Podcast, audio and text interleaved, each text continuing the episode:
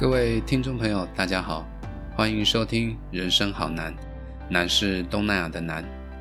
我是主持人陈尚茂，今天要为您播报的是五月九号到五月十五号这一周的东南亚新闻。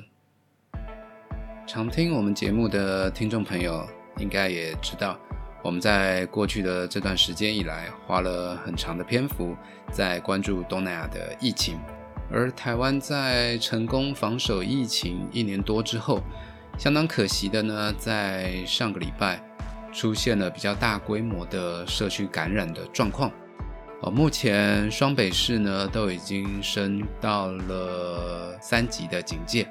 虽然疫情有点升温，但我想我们对于台湾还是要有信心。毕竟在刚结束的这个周末，我们就可以看到台湾人真的是相当的高素质。大家呢都自动自发的在家里避免出门群聚。首先，我们关注两则来自于菲律宾的新闻。菲律宾总统大选开打，现任总统杜特地的政敌，也是前参议员特利尼斯，在十二号的时候表态，有意竞逐下一届的总统大位。那除此之外呢，副总统罗贝多的阵营也说。罗贝多对于参选总统保持着开放的态度。杜特地在菲律宾享有高的支持度，所以一般认为，如果菲律宾的反对阵营无法团结，啊，迎战执政当局所推出的候选人，那么胜选的机会是相当的渺茫。目前在反对阵营的征询人选当中，以2016年曾经参选总统的现任参议员博吴。支持度最高，达到了百分之十二，排名第三位。罗贝多支持度占百分之七，位居第六位。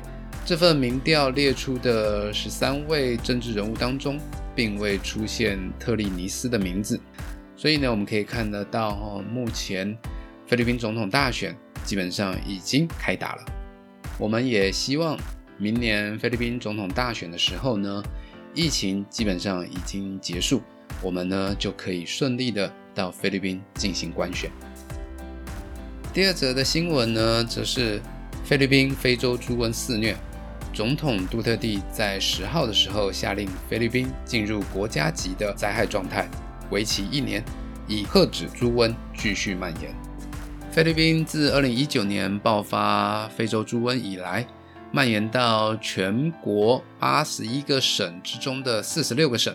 四百九十三个城镇以及两千五百六十一座的村庄，尽管政府出手，仍不断爆发新的病例，让菲律宾减少约三百头猪，养猪相关产业损失超过了一千亿的菲律宾 peso，大约是五百八十三亿的新台币，并且呢，造成猪肉价格的上涨。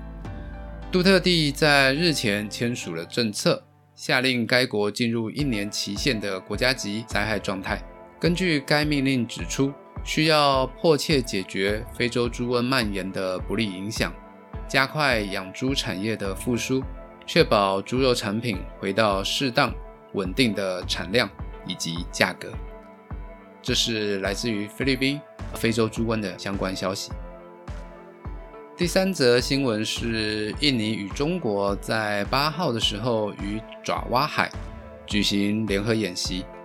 印尼指出，这是为了增进两国海军的情谊，加强印尼海军的专业化。而根据澳洲媒体的报道，这是继上次中国协助印尼打捞失事的潜舰之后，两国关系拉近的最新消息。澳洲国立大学战略暨国防研究中心的教授布拉克斯兰德向《雪梨的城区报》指出，印尼参与联合演习展现某种程度的务实，中国则是利用强化与印尼的关系，向澳洲释出加倍冷落两国关系的讯息。所以，我们看得到，哈，中国仍然持续在整个东南亚地区。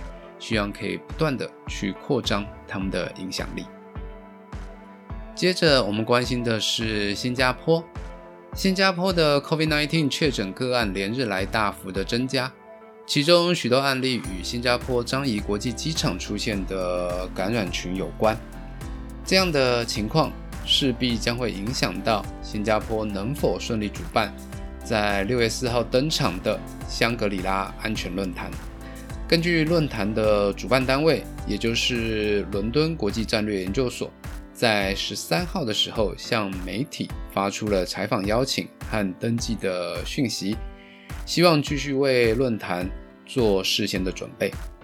不过呢，新加坡的卫生部在同日也宣布新增三十二例的确诊个案，这是十个多月以来新加坡当地疫情最严重的状况。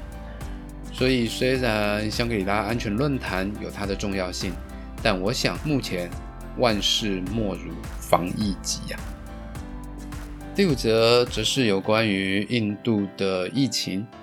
根据报道，印度的新冠肺炎疫情持续的恶化，恐将使得印度的经济复苏停滞不前，并且目前全球的航运业、成衣、疫苗到金融服务业，恐怕都将因此。受到了冲击。国际航运商会指出，全球一百七十万名的船员当中，就有二十多万名来自于印度。由于许多国家禁止印度的航班，因此也很难将印度工人转移到全球各地的港口，并调换人员。在成衣方面，印度是目前世界上最大的纺织品出口国之一。不过，印度纺织业也正为了严重的劳动力短缺而在苦苦的挣扎。印度同时还是皮革和皮制品的主要全球出口国。去年的疫情给印度的皮革业造成了严重的打击，而近期以来严峻的疫情更是导致了大规模的停工以及员工的短缺。所以，印度的疫情持续升温，其实影响的不只是印度一国而已。其实，在整个全球化的时代之下，一个国家的疫情，它其实影响的会是全世界其他产业链。最后，则是有关于台湾的消息。印尼劳动部在十一号的时候发布了新闻稿，指出已收到台湾劳动部的来函。提到台湾重新开放印尼移工入境的条件，其中之一是印尼每日新增的确诊病例低于五千例，并维持一周。印尼劳动部长伊达指出，印尼政府认真防疫，降低病毒感染。九日的新增病例为三千九百二十二例，如果能持续的压低，移工很快就能入境台湾。伊达指出，劳动部也已经积极要求印尼的人力中介公司遵守防疫的原则，避免移工出境前受到感染。如被发现违反规定，劳动部将采取强力的措施来处理。以上是五月九号到五月十五号这一周的东南亚新闻。如果你喜欢我们的节目，请订阅我们的 Podcast 频道。另外，更重要的是，希望可以跟我们一起来为台湾祈福，希望台湾可以尽早的脱离三级的警戒。那各位听众，如果没事的话，也请多待在家里，收听我们的频道。人生好难，我们下次见。